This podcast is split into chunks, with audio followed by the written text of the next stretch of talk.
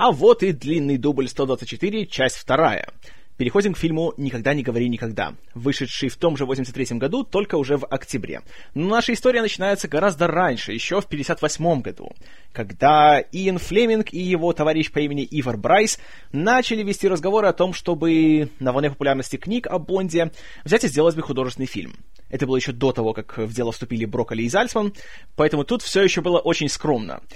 Осенью 58-го Брайс познакомил Флеминга с ирландским сценаристом и режиссером по имени Кевин Макклори.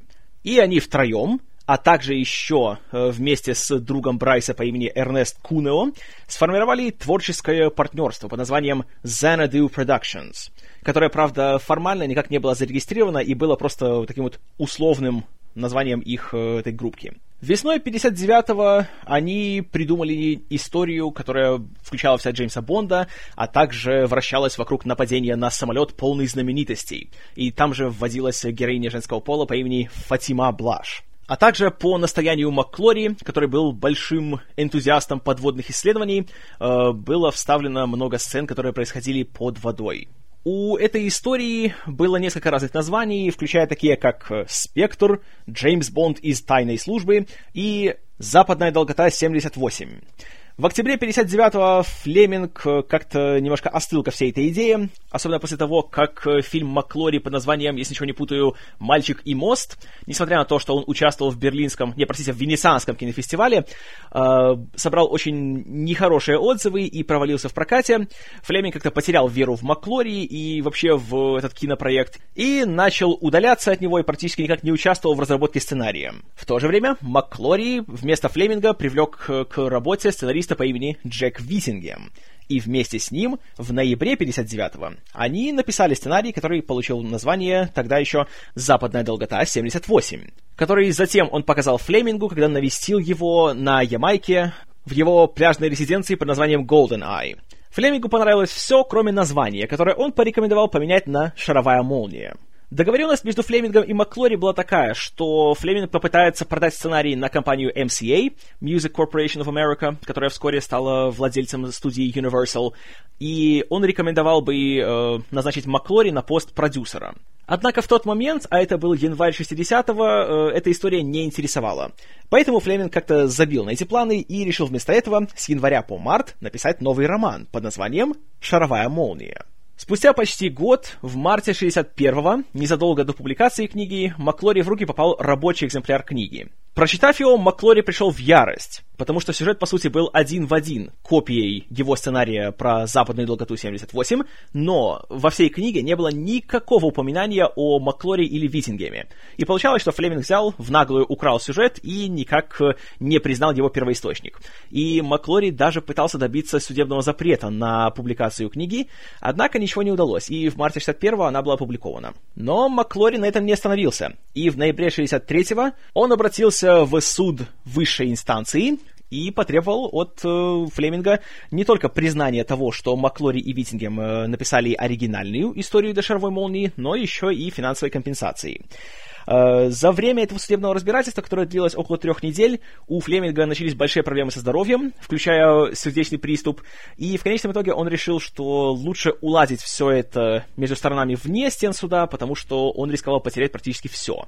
Поэтому э, по итогам этого решения получилось так, что Маклори, э, во-первых, он и Виттингем были упомянуты во всех дальнейших изданиях «Шаровой молнии», а во-вторых, Маклори получал себе полностью все права на сюжет «Шаровой молнии» и на все ее экранизации.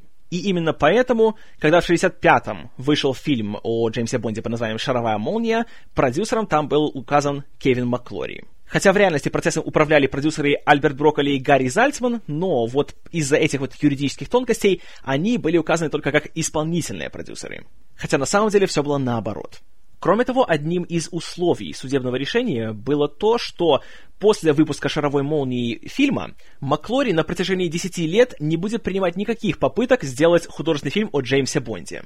Поэтому до где-то так до 75-го он утих и не мешал жить Брокколи и Зальцману. Однако вот в 75-м он решил по новой начать свои попытки. Он э, заручился поддержкой Шона Коннери, как ни странно, хотя тот говорил, что все, он с Бондом покончил, не будет сниматься, ничего подобного. И, как помните, тогда же он начал вставлять палки в колеса Альберту Брокколи, когда тот готовил шпиона, который любил меня. Потому что в оригинальном сценарии присутствовали э, такие злодеи, как Эрнст Ставро Блофельд и его организация «Спектр». Так вот, Маклори стал заявлять, что он владеет правами на Блоуфильда, на Спектр и на все, что с ними связано, и любое их использование без его участия будет страшным плагиатом.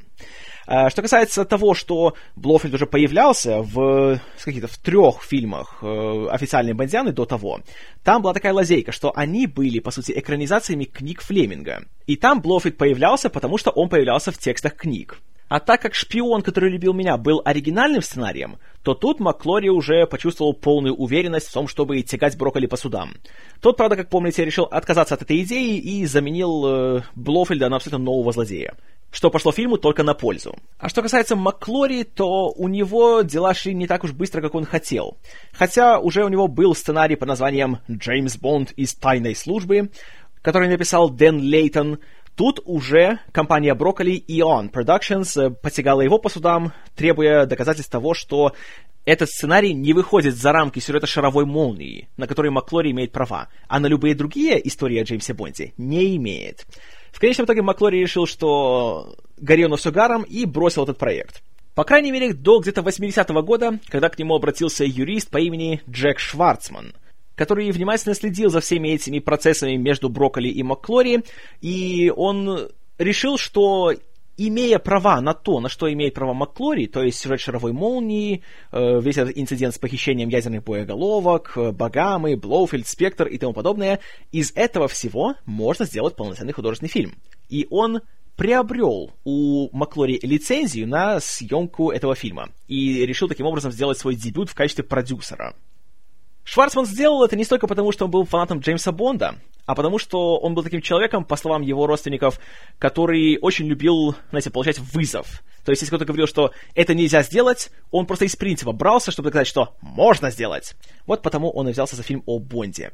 А, такая небольшая справочка. Джек Шварцман был женат на Тали Шайер, актрисе, которую помните по Рокки, по крестному отцу и потому, что у нее есть брат по имени Фрэнсис Форд Коппола.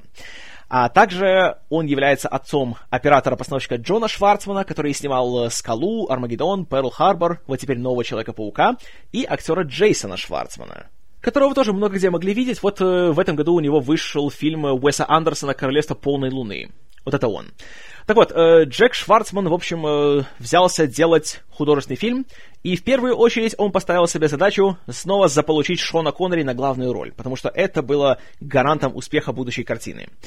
Коннери пришлось, конечно, немножко поубеждать, потому что он не горел желанием снова играть 007 и Шварцман убедил его, во-первых, э, немалым гонораром в 3 миллиона долларов, долей от кассовых сборов фильма, а также он э, пообещал Коннери право выбора режиссера, право одобрения сценариста и сценария, а также с Коннери должны были быть согласованы все кандидатуры актеров для фильма. Вот, услышав все это, Коннери сказал, хорошо, я согласен. И, кстати, благодаря его жене, Мишлен Коннери, у фильма появилось название. Она ему сказала «Never say never again», то есть «больше никогда не говори никогда». В плане того, что говорил, что все, никогда не буду играть Бонда, а вот взял и собрался снова играть. И таким образом фильм получил это название. И даже в титрах так и указано. Автор названия — Мишлен Коннери. Шварцман и Коннери обсуждали сюжет фильма и планировали сделать э, его историей о уже пожилом Бонде. И чтобы здесь было экшена по минимуму, и больше было, знаете, психологии и размышлений о том, каково это быть уже старым шпионом, и уже выдыхаться постепенно, и уже не быть таким быстрым и активным, каким он был в молодости. И Конри как раз именно этот аспект нравился больше всего. Это же понравилось и режиссеру Ирвину Кершнеру, которого наняли в качестве постановщика. Кершнера, конечно же, вы знаете, как постановщика Звездных войн эпизода пятого. Если вы думаете, что это главная причина, по которой его взяли, то нет, это просто приятное совпадение. На самом деле, э, Коннери просто уже успел с ним поработать э, еще раньше, много лет назад, на фильме под названием A Fine Madness. И ему очень понравилось с ним работать, поэтому Коннери сказал, что вот, или Керш, или больше никто. Ну, Кершнер, само собой, знаете, фильм о Бонде, Шон Коннери, все дела, согласился. Однако у Керстнера сразу возникли проблемы со сценарием, который написал Лоренцо Сэмпл-младший, которого вы также помните как сценариста Бэтмена 66. А также в 80-м он написал сценарий к другой трэшевой классике Флэшу Гордону. Так вот, Сценарий показался Кершнеру очень скучным, как и вообще сюжет «Шаровой молнии». Ему особенно не нравились сцены, которые проходили под водой, потому что ему всегда казалось, что подводные сцены, они очень медленные, они скучные, и их практически невозможно сделать динамичными. Он смотрел официальную экранизацию «Шаровой молнии», сказал, посмотрел один раз и больше смотреть не захотел сказал, что фильм был, конечно, красиво сделан, но в целом был очень скучным и неинтересным. Но в то же время ничего нового не добавишь, потому что засудят. Поэтому пришлось работать с тем сюжетом, который есть, и стараться как-то не выходить за его рамки. Однако по мере разработки проекта стало ясно, что делать э, такой мрачный, угрюмый фильм про старика, который ностальгирует по своей молодости, это никому не интересно. Поэтому сэмплу разные стороны процесса стали говорить, что давай сюда экшена, давай сюда больше романтики, знаешь, захватывающего всего, что сэмпл и делал. А Коннери, когда он почитал более новый вариант сценария, это абсолютно не понравилось. И он требовал, чтобы ему, понимаете ли, принесли голову того, кто за это ответственен. И тут пришлось э, уволить сэмпла, и его использовали просто как козла отпущения. Потому что реально это была не его вина, он был исполнителем, но вот чтобы не потерять Коннери, пришлось потерять сэмпла. На его место были приглашены двое сценаристов, э, англичан, которые трудились на британском телевидении по имени Дик Клемент и Иэн Лафрене. Их присутствие успокоило Коннери, хотя им самим работать было не сладко, потому что, как оказалось, среди творческого коллектива фильма были определенные фракции, каждую из которых нужно было удовлетворить. И мало того, каждый раз, когда они что-то писали, им сразу ставили условие, что они не могут писать какие-либо реплики, которых не было в книге Флеминга или в оригинальном сценарии Маклори и Виттингема. Что, само собой, для сценариста это просто тупик. Потому что если у тебя есть только определенный набор фраз, которые ты можешь использовать, и больше ничего, потому что шаг в сторону — это плагиат, то, конечно, это работа, которой не позавидуешь. И когда они писали сценарий, он должен был быть одобрен Коннери, Шварцманом, Кершнером и страховой компанией, которая страховала все это предприятие от судебных тяжб по поводу плагиата. Еще есть такая неофициальная история о том, что так как Шварцман был женат на Талии Шайер, то она еще и привлекла товарища Копполу, чтобы он посмотрел сценарий и, может, немножко что-то подправил. Хотя подтверждений этому нигде нету. Что касается актеров, то кроме Коннери, здесь в роли злодеев появились два знатных человека из Европы. В роли Блофельда Макс фон Сюдов, который больше всего известен по фильмам Ингмара Бергмана, и в роли человека по имени Максимилиан Ларго, которого в «Шаровой молнии» звали Эмилио, э, здесь его сыграл Клаус Мария Брандауэр. Актер из Австрии, который попал в фильм благодаря тому, что снялся у Иштвана Сабо в его награжденном Оскаром фильме «Мефисто». И благодаря этой роли Кершнер его заметил и пригласил его в фильм о Бонде. На главную положительную женскую роль э, девушки по имени Домино Петачи, которая живет на яхте Ларго, была взята тогда еще молодая, начинающая актриса с телевидения по имени Ким Бейсингер. Э, Талия Шайер увидела ее на телевидении в детективном сериале, как она говорит. Судя по всему, это были «Ангелы Чарли», в котором она появлялась однажды на втором плане, и подумала, что у нее очень интересная внешность. И вот она вот, знаете, у нее есть что-то такое от кинозвезды. А что касается второй женской роли, теперь уже злодейки по имени Фатима Блаш, то ее получила никому неизвестная модель Барбара Каррера. Как она ее получила? Шон Коннери однажды пришел к Шварцману и Кершнеру, держал в руках новый номер плейбоя, развернул его, показал фотографии Карреры и сказал, что она очень симпатичная, давайте-ка мы ее к себе возьмем и ее к себе взяли. Правда, Каррера немного расстроилась от роли, которую ей дали, потому что, почитав сценарий, она сказала, что «Ой, да это же такая маленькая роль, вот две реплики тут, три тут, и все, и потом ее убивают. Что ж это за такая жизнь?» На что Кершин сказал, что уже теперь на подготовке видно, что сценарий будет постоянно меняться, и роль еще обязательно вырастет. И благодаря этому Каррера согласилась играть злодейку. Съемки фильма обещали быть очень длительными и очень э, обширными в географическом плане. Начались они в сентябре 82 а закончились где-то весной 83-го. Проходили они в пяти разных странах, включая Испанию, Монако, Францию и Англию. И проблема уже была в том, что на съемках не было начальника. потому что продюсер Джек Шварцман практически всегда отсутствовал, потому что он был в Англии, где его таскал по судам Альберт Брокколи. И как только в сценарии менялась хотя бы одна реплика, он должен был отправляться в суд и доказывать, что вот эта реплика, она, понимаете ли, имеет свои корни либо в сценарии Маклори Виттингема, либо в книге «Шаровая молния», и тут нет никакого плагиата, и все, понимаете ли, в рамках закона. И из-за этого съемки страдали, потому что как только начинались какие-то задержки или какие-то превышения бюджета, все начинали искать виноватого и не знали, собственно, кто должен этим всем заниматься. И из-за этого на съемках, по сути, всем руководил не продюсер, а ассистент режиссера Дэвид Томлин. И, естественно, обязанности, которые на нем лежали, были гораздо больше и масштабнее, чем что-либо, с чем ему приходилось работать.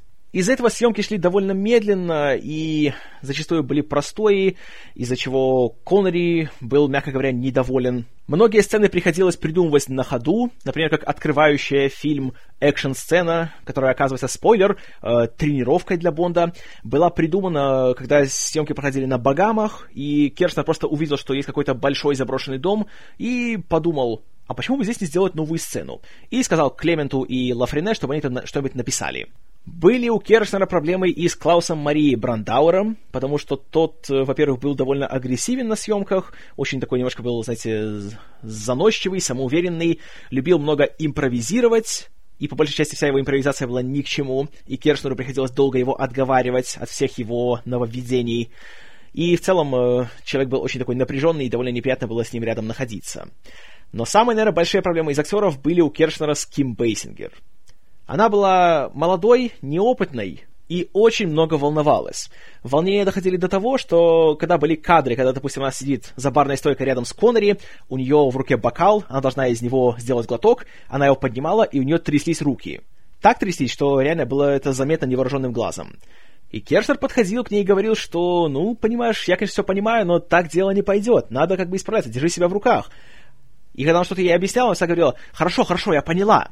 На что Кершнер ей спокойно отвечал, «Знаешь, по-моему, нет, не поняла. Если ты поняла, мне бы не нужно было тебе объяснять». В ответ на что Бейсингер начинала реветь и просто убегала с съемочной площадки. Еще одной проблемой было то, что на съемках постоянно присутствовал ее тогдашний муж, гример Рон Снайдер Бриттон. И тот стоял возле камеры во время каждого дубля, и как только режиссер говорил «стоп», Бейсингер смотрела не на Кершнера, а на своего мужа — который либо кивал ей, если все по его мнению было хорошо, либо качал головой, если ему что-то не нравилось, и она говорила, что «Ой, а давайте еще один дубль». Кершнер поначалу думал, что «ну хорошо, еще один так еще один», и ничего не подозревал. А затем заметил, что было здесь на самом деле причиной. И ее личного режиссера, так сказать, он взял и выгнал со съемочной площадки. И, по словам Кершнера, Бейсингер его за это возненавидела. Но так или иначе, с горем пополам, съемки были завершены весной 83-го, после чего последовал очень длительный период монтажа, во время которого Кершнеру приходилось еще сделать некоторые дополнительные съемки уже в Лондоне, и по его словам, к тому времени он уже был просто утомлен, изможден, и ему просто было скучно. И у него уже не было никакого интереса к этому фильму, и делал его просто, чтобы уже завершить начатое дело. И после всех этих мучений фильм наконец был закончен и был выпущен в прокат в октябре 83-го.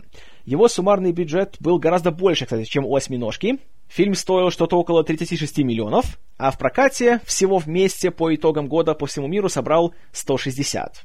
Поэтому стоил больше, собрал меньше. Однако, что интересно, по отзывам, его встретили чуть получше, чем «Осьминожку». А что касается сборов за первый уикенд, то даже он побил рекорд э, официальной бандианы, собрав за, первый, за первые выходные что-то около 9 миллионов долларов. Но говоря, что отзывы были получше, чем у осьминожки, это не значит, что отзывы были хорошими. Они просто были менее плохими. И, знаете, ничего против не скажу, потому что фильм реально плохой. Начиная с самой его первой сцены, уже становится ясно, что, ой, ничего хорошего из этого не будет. Значит, вообще, это не официальный фильм о Бонде, поэтому здесь есть ряд элементов, которых здесь не будет в принципе. Здесь нету легендарного открывающего кадра каждого фильма о Бонде, знаете, вот с этим э, дулом пистолета, который движется по экрану, этот белый круг, в который входит Бонд и стреляет прямо в кадр. Здесь нету классического логотипа Бонда 007 с пистолетом, вырастающим из семерки. Здесь нету э, титров а-ля Морис Биндер в официальной Бондиане. Да и еще много чего здесь нету. А что здесь есть, так это слишком большой хронометраж, слишком затянутые сцены, почти отсутствующая актерская игра, особенно у Коннери. И первая сцена, о, хо-хо-хо-хо, она сразу показывает, что здесь ничего хорошего лучше не ждать. Значит, вместо использования классического биндеровского дула-пистолета нам показывают экран, заполненный цифрами 007, и один из нулей оказывается как бы прозрачным, и мы через него проникаем в какое-то экзотическое местонахождение. Параллельно этому идут титры и играет э, отвратительная, абсолютно очень сопливая, очень занудная, как бы романтическая песня под названием Never Say Never Again, как и название фильма, которую написал Мишель Легран, и исполняет ее певица Лани Холл. И знаете, еще было бы полбеды, если была только песня.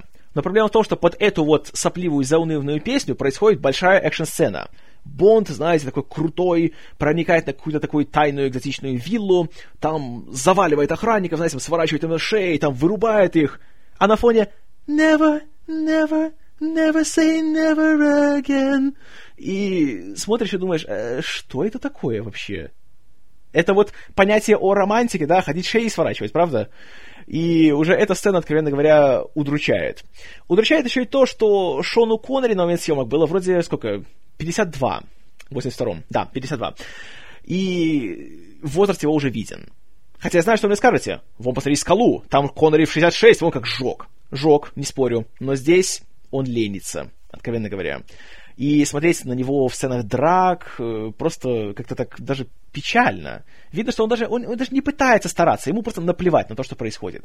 И это видно, и это сам чувствуешь. Смотришь и думаешь, давайте уже быстрее, что ли. И мы узнаем, что, о, да это же сцена, это же тренировка. И М, которого теперь играет актер Эдвард Фокс, и играет его все время в таком очень раздраженном ключе, и что бы ни сказал Бонд, он все время начинает пучить глаза и громко на него кричать. Например, когда Бонд рассказывает, что во время пребывания в больнице на него покушались, то М начинает с такой издевательской интонацией говорить «Что, он поймал тебя за совращением его жены?» И, знаете, не смотрится это все.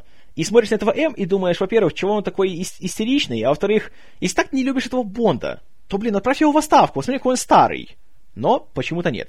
В общем, оказывается, что Бонд уже, понимаете ли, потерял свою сноровку, и ему нужно отправиться в санаторий для улучшения своего состояния здоровья. Что Бонд и делает. Находясь в санатории, конечно же, Бонд нарушает все правила, притягивает с собой целый чемодан, полный паштетов, икры и водки Абсолют — именно Абсолют, потому что Абсолют и вложили деньги в бюджет в качестве скрытой рекламы. И не только они. А, совращает медсестер и случайно ночью видит, что в соседнем номере какая-то женщина, тоже медсестра, избивает пациента. Ему это кажется интересным, и он начинает подглядывать. И оказывается, что эта женщина — это агентка Спектра по имени Фатима Блаш. И у Спектра, понимаете, есть грандиозный план с участием одного из пациентов этой, э, этого санатория, этой больницы, как угодно. Бонд, конечно же, будучи супер крутым опытным тайным агентом, сразу же себя выдает, и Блаш уже знает, кто он такой. Поэтому она отправляет убить Бонда, гигантского амбала, которого играет каскадер Пэт Роуч, который славится тем, что он много дрался с Индианой Джонсом. Э, и вот тут начинается еще одна большая проблема фильма.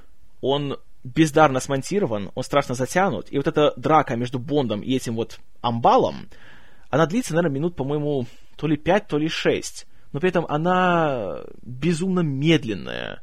Потому что Бонд уже как бы старый, и Коннери старый, он пытается как-то от него отбиться, но ничего не происходит. И по большей части это не драка, а это просто вот стоит Амбал, стоит Бонд. Они друг на друга смотрят, Бонд пытается что-то куда-то рвануть, Амбал его хватает и бросает его о стенку. И вот так вот пять минут подряд. Вплоть до того, что есть момент, когда они уже, их драка переносится на коридор, и в коридоре сидят э, группа пациентов перед телевизором, смотрят футбольный матч. И активно так следят за ним, значит, что им вообще наплевать, что происходит вокруг. И это должно быть смешно, понимаете ли? Вот они смотрят футбол, а сзади Бонд дерется с амбалом, и никто их не замечает. Ха-ха-ха. Э, безумно скучно, абсолютно. Никаких эмоций не вызывает, кроме что раздражения.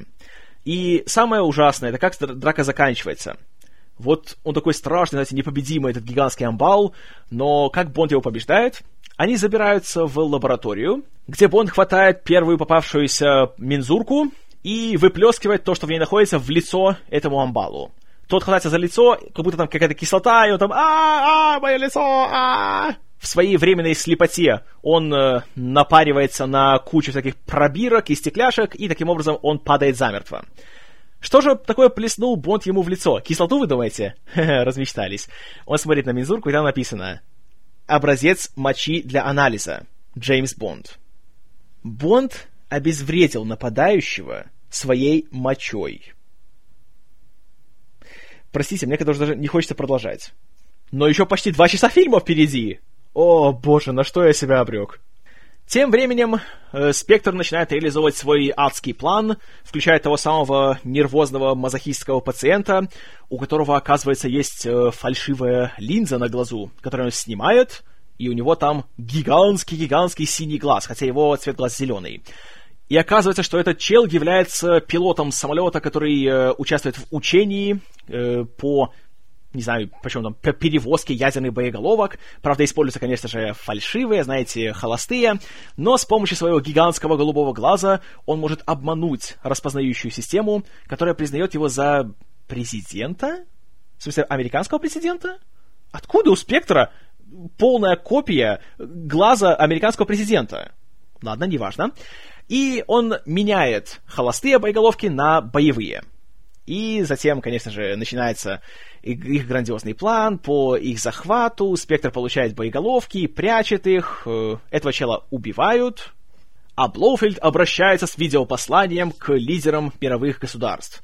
И его послание, конечно, тоже, это клоунада еще та. И вот это, конечно, признак того, насколько все-таки профессиональный актер Макс фон Сюдов. Он может с серьезным выражением лица говорить в такую фразу, как «Я руководитель организации под названием «Спектр», что расшифровывается как «Особый исполнительный комитет по контрразведке, терроризму, вместе и вымогательству». Похитив ваши боеголовки, мы реализовали две свои сути — террор и, требуя выкуп, вымогательство. Если же мы его не получим, то мы реализуем месть. Еще один случай, когда просто стыдно за актера, и за ту дребедень, которую ему приходится произносить с экрана. Но, к счастью, фон Сюдов скоро удаляется, и до конца фильма больше мы его не видим. Хотя говорят, что наснимали еще кучу сцен с ним, но в конце их просто повырезали. Я думаю, что по его требованию, но неважно. Затем мы видим э, Максимилиана Ларго, второго человека в спектре, которого играет Брандауэр, и видим, что он живет на своей яхте, которой у него есть э, тайная комната, где он управляет этими самыми ядерными боеголовками и всеми контактами с окружающим миром. А также в этой комнате почему-то один из его больших э, настенных пультов отодвигается, и он может видеть сквозь зеркало в танцевальной студии, которая почему-то находится в этой его яхте, где под музыку из порнофильмов 70-х э, как бы танцует героиня Бейсингер, Домино. Мы этого еще не знаем, но она является сестрой того самого нервозного пациента, который э, похитил боеголовки, которого потом убили. Но она этого не знает тоже. Так что это еще в будущем. И мы знаем, что она еще является любовницей Ларго. О, драма! Правда, у Бейсингер такое пустое лицо на протяжении всего фильма, что она явно даже не пытается скрывать, что ей здесь не нравится, она здесь не хочет быть, и видала она их всех. Брандауэр же смотрится просто как реально какой-то извращенец. На него просто противно смотреть. И не понимаешь вообще вот, что, вот даже по этому сюжету, что она в нем нашла. Но, ладно, любовь зла. Мы снова возвращаемся в Ми-6, хотя никто так его не называет. Мы видим Бонда на стрельбище и видим Кью, который приносит ему новый гаджет, который является ручкой, которая стреляет какими-то адскими взрывающимися ракетами. И вот еще один абсолютно заваленный момент фильма. Кью дружелюбен к Бонду. И более того, и вся его лаборатория какая-то такая заброшенная, мрачная, скучная. Там нет никакого, знаете, вот этого веселья, которое есть в официальной Бондиане. Там никто не тестирует новые гаджеты, и Бонд никак не раздражает Кью. И более того, Кью говорит, что он рад видеть Бонда. Кью рад видеть Бонда? Вы что, издеваетесь? Похоже, что да. И более того, актеру Алику Маккауэну, который его играет, и играет его с отвратительным кокни-акцентом, он, ему еще досталась абсолютно идиотская реплика о том, что «Ну что ж, Бонд, я рад, что ты снова в деле. Надеюсь, в этот раз будет много-много необоснованного насилия и секса». Э, что? Кью говорит, что хочет, чтобы было побольше необоснованного насилия и секса. Во-первых, кто в жизни так говорит? А во-вторых, э, вы можете еще более прямолинейно сказать, ради чего вы снимаете этот фильм? Наверное, нет. Отвратительная сцена, абсолютно дурацкая. Запороли одну из лучших сцен любого фильма о Бонде. То, чего обычно ждешь больше всего, здесь хочется просто промотать как можно быстрее. Затем Бонд отправляется на Багамы. Почему? Непонятно, но отправляется. Там же только он приезжает, сразу к нему начинают цепляться все женщины вокруг, включая какую-то девушку, которая почему-то отправляется на рыбалку. Ну да, конечно, девушка с модельной внешностью только и делает, что рыбачит целыми днями. Ладно, неважно. Затем он подходит к какому-то бару и видит, что на воде, на водных лыжах всякие безумные трюки выполняет Фатима Блаш. И выглядит она, откровенно говоря, в своем этом красном купальнике, стоя на одной ноге на водных лыжах, настолько сексуально, насколько может выглядеть женщина в красном купальнике, стоя на одной ноге на водных лыжах. То есть ничуть, ни в коей мере. И просто смотрится эх. Затем она как бы случайно буквально бросается Бонду в объятия, вся мокрая, и мочит его.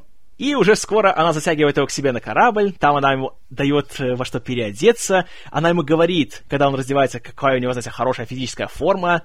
Простите, в 52 у Шона Коннери физическая форма не такая, которой говорили бы комплименты девушке, которая гораздо моложе его. Но неважно. Что происходит дальше, вы догадались. Бонд совращает Фатиму. И причем эта сцена сделана так, что просто реально тошнит. Она снята в замедленной съемке под отвратительнейший саундтрек Мишеля Леграна. Отвратительный абсолютно. Почти такой же плохой, как э, саундтрек Билла Конти к «Только для ваших глаз». И более того, почему-то эта сцена переплетается с кадрами подводной жизни на Багамах. Э, в чем связь? Почему? И почему нужно сделать все замедленной съемке и показывать так, как будто они там, знаете, там пять часов там кувыркались? Это смотрится просто как так даже я бы сказал, смешно, но это даже не смешно, это просто, блин, жалко.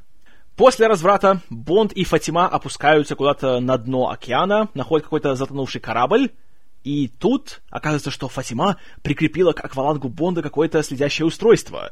И есть какая-то акула, у которой тоже есть следящее устройство, и она, понимаете ли, идет на Бонда, чтобы его атаковать. И думаю, что «О нет, Бонда сейчас убьет акула!» Но что делает акула? Вместо того, чтобы, знаете, его кусать, там, его атаковать, она пытается бить его носом, то есть как бы таранить его, и плывет себе дальше. И это повторяется, наверное, раз шесть. И мы получаем еще одну безумно затянутую, занудную, как бы напряженную экшн-сцену, но благодаря тому, что она под водой, она кажется еще затянутее, еще длиннее, и еще скучнее, еще больше хочется ее промотать. В конечном итоге Бонд просто обманывает акулу и запирает ее в одной из э, комнат или, не знаю, помещений этого корабля и всплывает себя обратно вверх. Возникает вопрос, если Фатима собиралась его убить, зачем было вот столько ненужных действий принимать, если можно было просто взять после того, как э, все, они уже там, знаете, совокупились, просто пристрелить его? Или до того, я не знаю, чтобы времени сэкономить. Неужели нельзя было это сделать? Нет, надо было пустить его под воду, пустить за ним акулу и, разумеется, не смотреть за тем, как акула его убьет. Просто быть уверенным в этом. Не давать ему никакого шанса на спасение. Ладно. Бот всплывает посреди океана. Как думаете, кто его находит? Разумеется, та же самая женщина-рыболов. Что он с ней делает? Да, вы догадались. И вместе с ней он возвращается в свой отель, где его снова видит Фатима, и она решает снова от него избавиться. Она приходит в его номер, прикрепляет бомбу к его кровати. Но ха, Бонд хитер, а он пошел совращать э, женщину рыболова не в своем номере, а в ее. И поэтому, когда происходит взрыв, то ха-ха, он такой, знаете, хитрец, остался живой. Еще, конечно, что добавляет к раздражению, так это то, что когда Бонд на Багамах, он встречает какого-то местного, не знаю даже кого, работника, которого играет Роуэн Эткинсон. Талантливый актер, смешной, да, знаете, харизматичный, но здесь он реально ничего не делает, кроме того, что ходит и просто Бонд э, его все время унижает. И все. Вот как бы вся его функция в этом сюжете. И он исчезает, и мы больше его не видим. По крайней мере, до конца. Но это еще в конце. В общем, Бонд покидает Багамы. И реально получается, что он ничего на Багамах так и не сделал. Ничего не добился, ничего не узнал, и вот только чуть не был убит таранищей акулой я не знаю, вот, кто так пишет сценарий и кто так монтирует эти сцены. Ладно, продолжаем. Бонд прибывает в Ниццу, уже в сопровождении какой-то французской агентки. Почему французская? Потому что у нее страшнейший французский акцент, которая появилась из ниоткуда совершенно. Мы не знаем вообще, кто она такая и что она здесь делает. И его встречает еще один товарищ. Чернокожий амбал с внешностью страшного преступника. Но мы узнаем, что это... Ха! Феликс Ляйтер, друг Бонда из ЦРУ, которого играет чернокожий актер Берни Кейси. И это первый раз, когда Ляйтера играет не белый человек. Хотя в книгах он всегда был белым. Но неважно. Ляйтер точно так же бесполезен, как и все остальные. И в... главная его функция в сюжете — это просто ходить с Бондом и обмениваться с ним э, всякими, знаете, как бы остроумными фразами в которых, правда, остроты не больше, чем в ноже для масла. Здесь оказывается, что в Ницце находится яхта Ларго. Бонд за ней следит, узнает, что есть там девушка Домино, которая его любовница, и он, понимаете ли, вот э, собирается от нее узнать какую-то информацию. Как это сделать? Конечно же, пробравшись в какой-то спа-салон, где Бейсингер приходит и заказывает себе массаж, и притвориться специалистом по массажу. И, конечно же, начинается сцена, где Бонд начинает массировать Домино, она его не видит, она начинает говорить, что Бонд зашел ниже, да, и, ой, разврат, сами понимаете, все дела, Бонд чувствует себя неловко. Бонд чувствует себя неловко? Серьезно? Ладно. И опять из пятиминутной сцены мы узнаем всего один сколь-нибудь полезный факт о том, что Ларго, понимаете ли, организовывает большой благотворительный прием в ближайшее время. Все. Вот все, что мы узнаем. Но дальше хуже. Бонд пробирается таки на этот самый званый прием Ларго, тот его видит, и что идет дальше, это просто полный маразм. Вдруг, непонятно почему, среди всех, знаете, красивых таких фешенебельных залов, там, где все в вечерних нарядах, оказывается, что там есть зал с игральными автоматами. Серьезно, игральные автоматы. Почему? А потому что производители игральных автоматов вложили деньги в бюджет с помощью скрытой рекламы. Да. Ладненько. Бонд ходит за Домино, пытается всячески там ее как-то разговорить, и тут появляется Ларго, который говорит ему, что «Вот, у меня есть кое-что особенное, есть одна такая вещь, которую я сам себе изобрел, ага». И эта вещь — это стол, в котором можно играть в как бы видеоигру. Эта видеоигра — это «О, боже...» Я даже не хочу ее описывать, потому что мне просто больно вспоминать даже, насколько убогая эта сцена. И начинается напряженная, знаете, дуэль мозгов между Ларго и Бондом, где они должны друг друга победить в этой самой видеоигре, держась два джойстика и как бы в... отбивая мир друг у друга на голографическом экране. И если они проигрывают, то, понимаете, к джойстикам подводится электрический ток. Оу, какое напряжение! И 52-летний Коннери с джойстиками в руках это просто... Серьезно, просто жалко старика. Хочется просто его пристрелить, чтобы не мучился. Вот честное слово. Ну и само собой, после пары поражений Бонд побеждает Ларго, берет реванш, он такой крутой, да, мужик, все дела. А затем он возвращается к себе домой, где находит свою французскую спутницу мертвой. И слышит, как кто-то убегает и топает каблуками. То есть, а, Фатима, все понятно. И почему-то, когда он выбегает из дома, то уже не ночь, а уже белый день. Ого. И начинается еще одна абсолютно идиотская, затянутая, незрелищная экшн-сцена, где у Бонда, оказывается, есть супер крутой мотоцикл со встроенными ракетницами.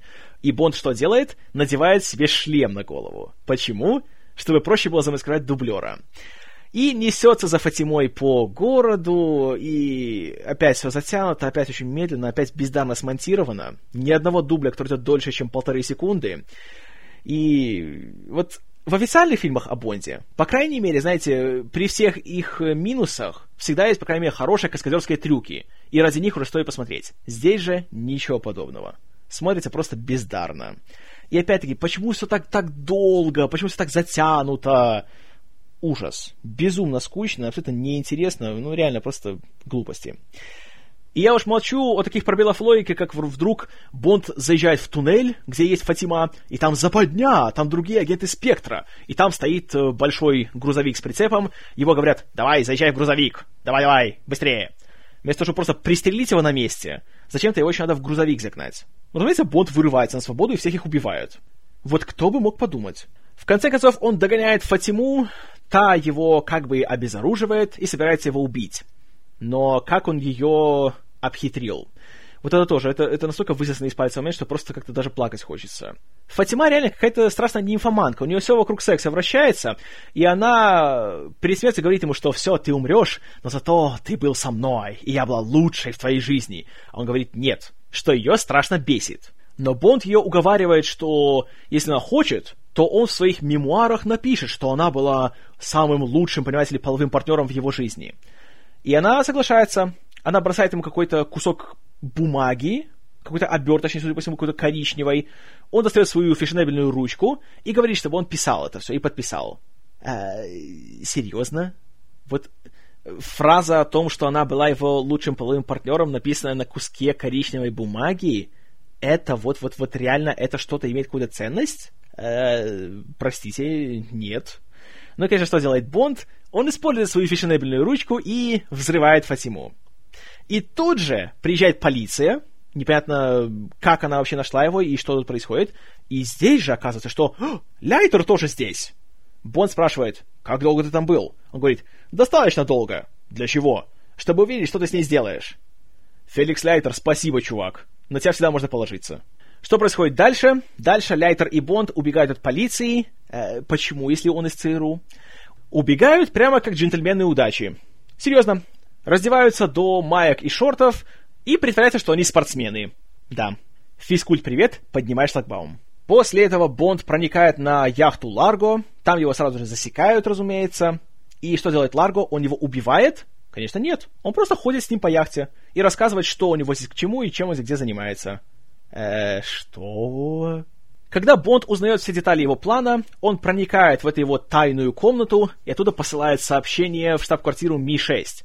И вот тут тоже момент, который просто... Я вообще не знаю, чем они думали, когда его написали. Значит, приходит какой-то ассистент к М и рассказывает ему, что вот, понимаете ли, получили сообщение от Бонда. Направляемся на Северную Африку, Пальмира. Диалог буквально как звучит в фильме. М спрашивает, Пальмира? А это еще где? Ассистент, без понятия, сэр. М, узнаете? Ассистент, постараемся. А, Ми-6, британская ведущая разведка, на которую сейчас полагается вся Великобритания, потому что, понимаете ли, Блоуфильд э, угрожает вообще всему миру ядерными боеголовками. Где это? Понятия не имею. Знаете, это все объясняет. Это объясняет, почему э, организация, которая не умеет убивать людей, смогла угнать у величайшей сверхдержавы мира две ядерные боеголовки и так спокойно всем угрожать. Нет, товарищи, простите, это даже не лень сценаристов это их полнейшее неуважение к своему зрителю. Теперь мы уже прибываем в эту самую Пальмиру, которая снималась, на самом деле, в Испании. Как там какой-то замок, там Бонда бросают в какую-то темницу, его приковывают цепями. Но, конечно, часы с него не снимают, а в часах у него лазер, и он освобождается. Опять же, почему вы не можете просто его пристрелить? Ну ладно, неважно. А, как Бонд выбирается? Он свисает из своего окна, которое находится на высоте метров так 30, наверное. Просто свисает, держась на руках. 52-летний Шон Коннери. И ждет, пока чисто случайно какой-нибудь э, прихвостень злодея зайдет, чтобы он его потом вырубил и выбрался отсюда. М-да, ладно. Тем временем э, Ларго узнает, что Домино его предала, и он приковывает ее к какому-то гигантскому деревянному шесту посреди двора этого замка. Приезжает группа каких-то очень страшно выглядящих э, турецких каких-то мужчин, или не турецких, неважно каких, хотя мы в Северной Африке, черт знает что, и думаю, что, о нет, сейчас будет групповое изнасилование. А они стоят и, судя по всему, устроили аукцион на нее. Э, что? Но, конечно, приходит Бонд, он ее спасает, они спрыгивают на коне со стены замка в воду. Да-да, спрыгивают на коне в воду со стены замка.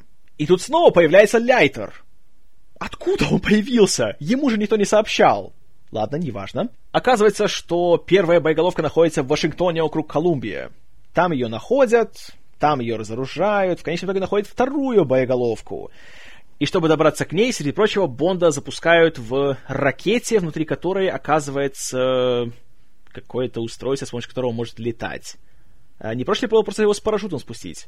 Очевидно, нет, не проще. Бонд вместе с Ляйтером пробирается в какую-то подземную пещеру с какими-то там статуями, где содержится самая ядерная боеголовка. Начинается очень скучная, очень затянутая перестрелка, как и все в этом фильме. И в конечном итоге что происходит? Бонд будучи мастером компетентностей, теряет свое оружие. Замечательно. В конце концов, погоня за Ларго и за ядерной боеголовкой, которая уже запущена с каким-то еще даже моторчиком, все это переходит под воду, начинается еще одна медленная, затянутая, скучная как бы драка, при которой вдруг оказывается, что уже и Домино здесь. И она из гарпуна убивает Ларго, и вроде все уже хорошо, хэппи-энд, Бонд и Домино, которые ему в дочери годится, живут на какой-то большой вилле, и тут приходит Роуэн Эткинсон, которого, разумеется, Бонд сразу не узнает и бросает его в бассейн, и, ну, ой, Роуэн Эткинсон намочился, ага, смешно, правда, комедия, да? Нет, не смешно, отвратительно, скучно, затянуто и ужасно. И в конце, вообще, чтобы совсем уже добить зрителя, что делает Бонд? Он обнимается, знаете, с э, Домино, смотрит прямо в камеру и подмигивает. О, боже. И начинаются титры, и все, фильму конец. Два часа 13 минут. Вот только что я все это рассказал минуток за 20. Я уверен, вам так уже скучно это все слушать. Так вот представьте, каково все это смотреть. Два часа 13 минут. Фильм абсолютно бездарен. Вроде делали хорошие иллюзии. Кершнер, Коннери. Черт побери, оператором был Даглас Слоуком, который снимал «Искатели потерянного ковчега». Как можно сделать фильм настолько уродливым и неинтересным, когда делает его человек, который снимал «Индиану Джонса»? Оказывается, можно. И все в этом фильме смотрится просто как-то так знаете, как вот как клубная самодеятельность. Затянуто, абсолютно бестолково, не собрано.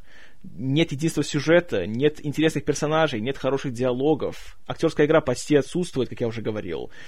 И вообще фильм просто... Это реально вот пустейшая из всех пустых видов траты времени. Даже по бондовским меркам это несмотрибельно, совершенно. И это будет вот беспрецедентный случай.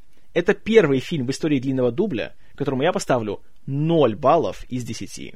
В нем нет абсолютно ничего, что заставляет не пожалеть о потраченном времени. Поэтому я и вам говорю, ни в коем случае не смотрите фильм «Никогда не говори никогда». Он отвратителен от начала и до конца. Если вы думаете, что нет, ну может просто он такой плохой, что можно посмотреть просто насколько он плох, с этого посмеяться, получить удовольствие. Знаете, а комната. Ничего подобного. И да, вы помните, что я уже ставил один балл из 10 таким вещам, как «Бэтмен и Робин» и «Запрещенный прием». Так вот, поверьте, это еще хуже. Да-да-да, хуже, чем запрещенный прием. Поэтому, повторю, не рекомендую ни в коем случае.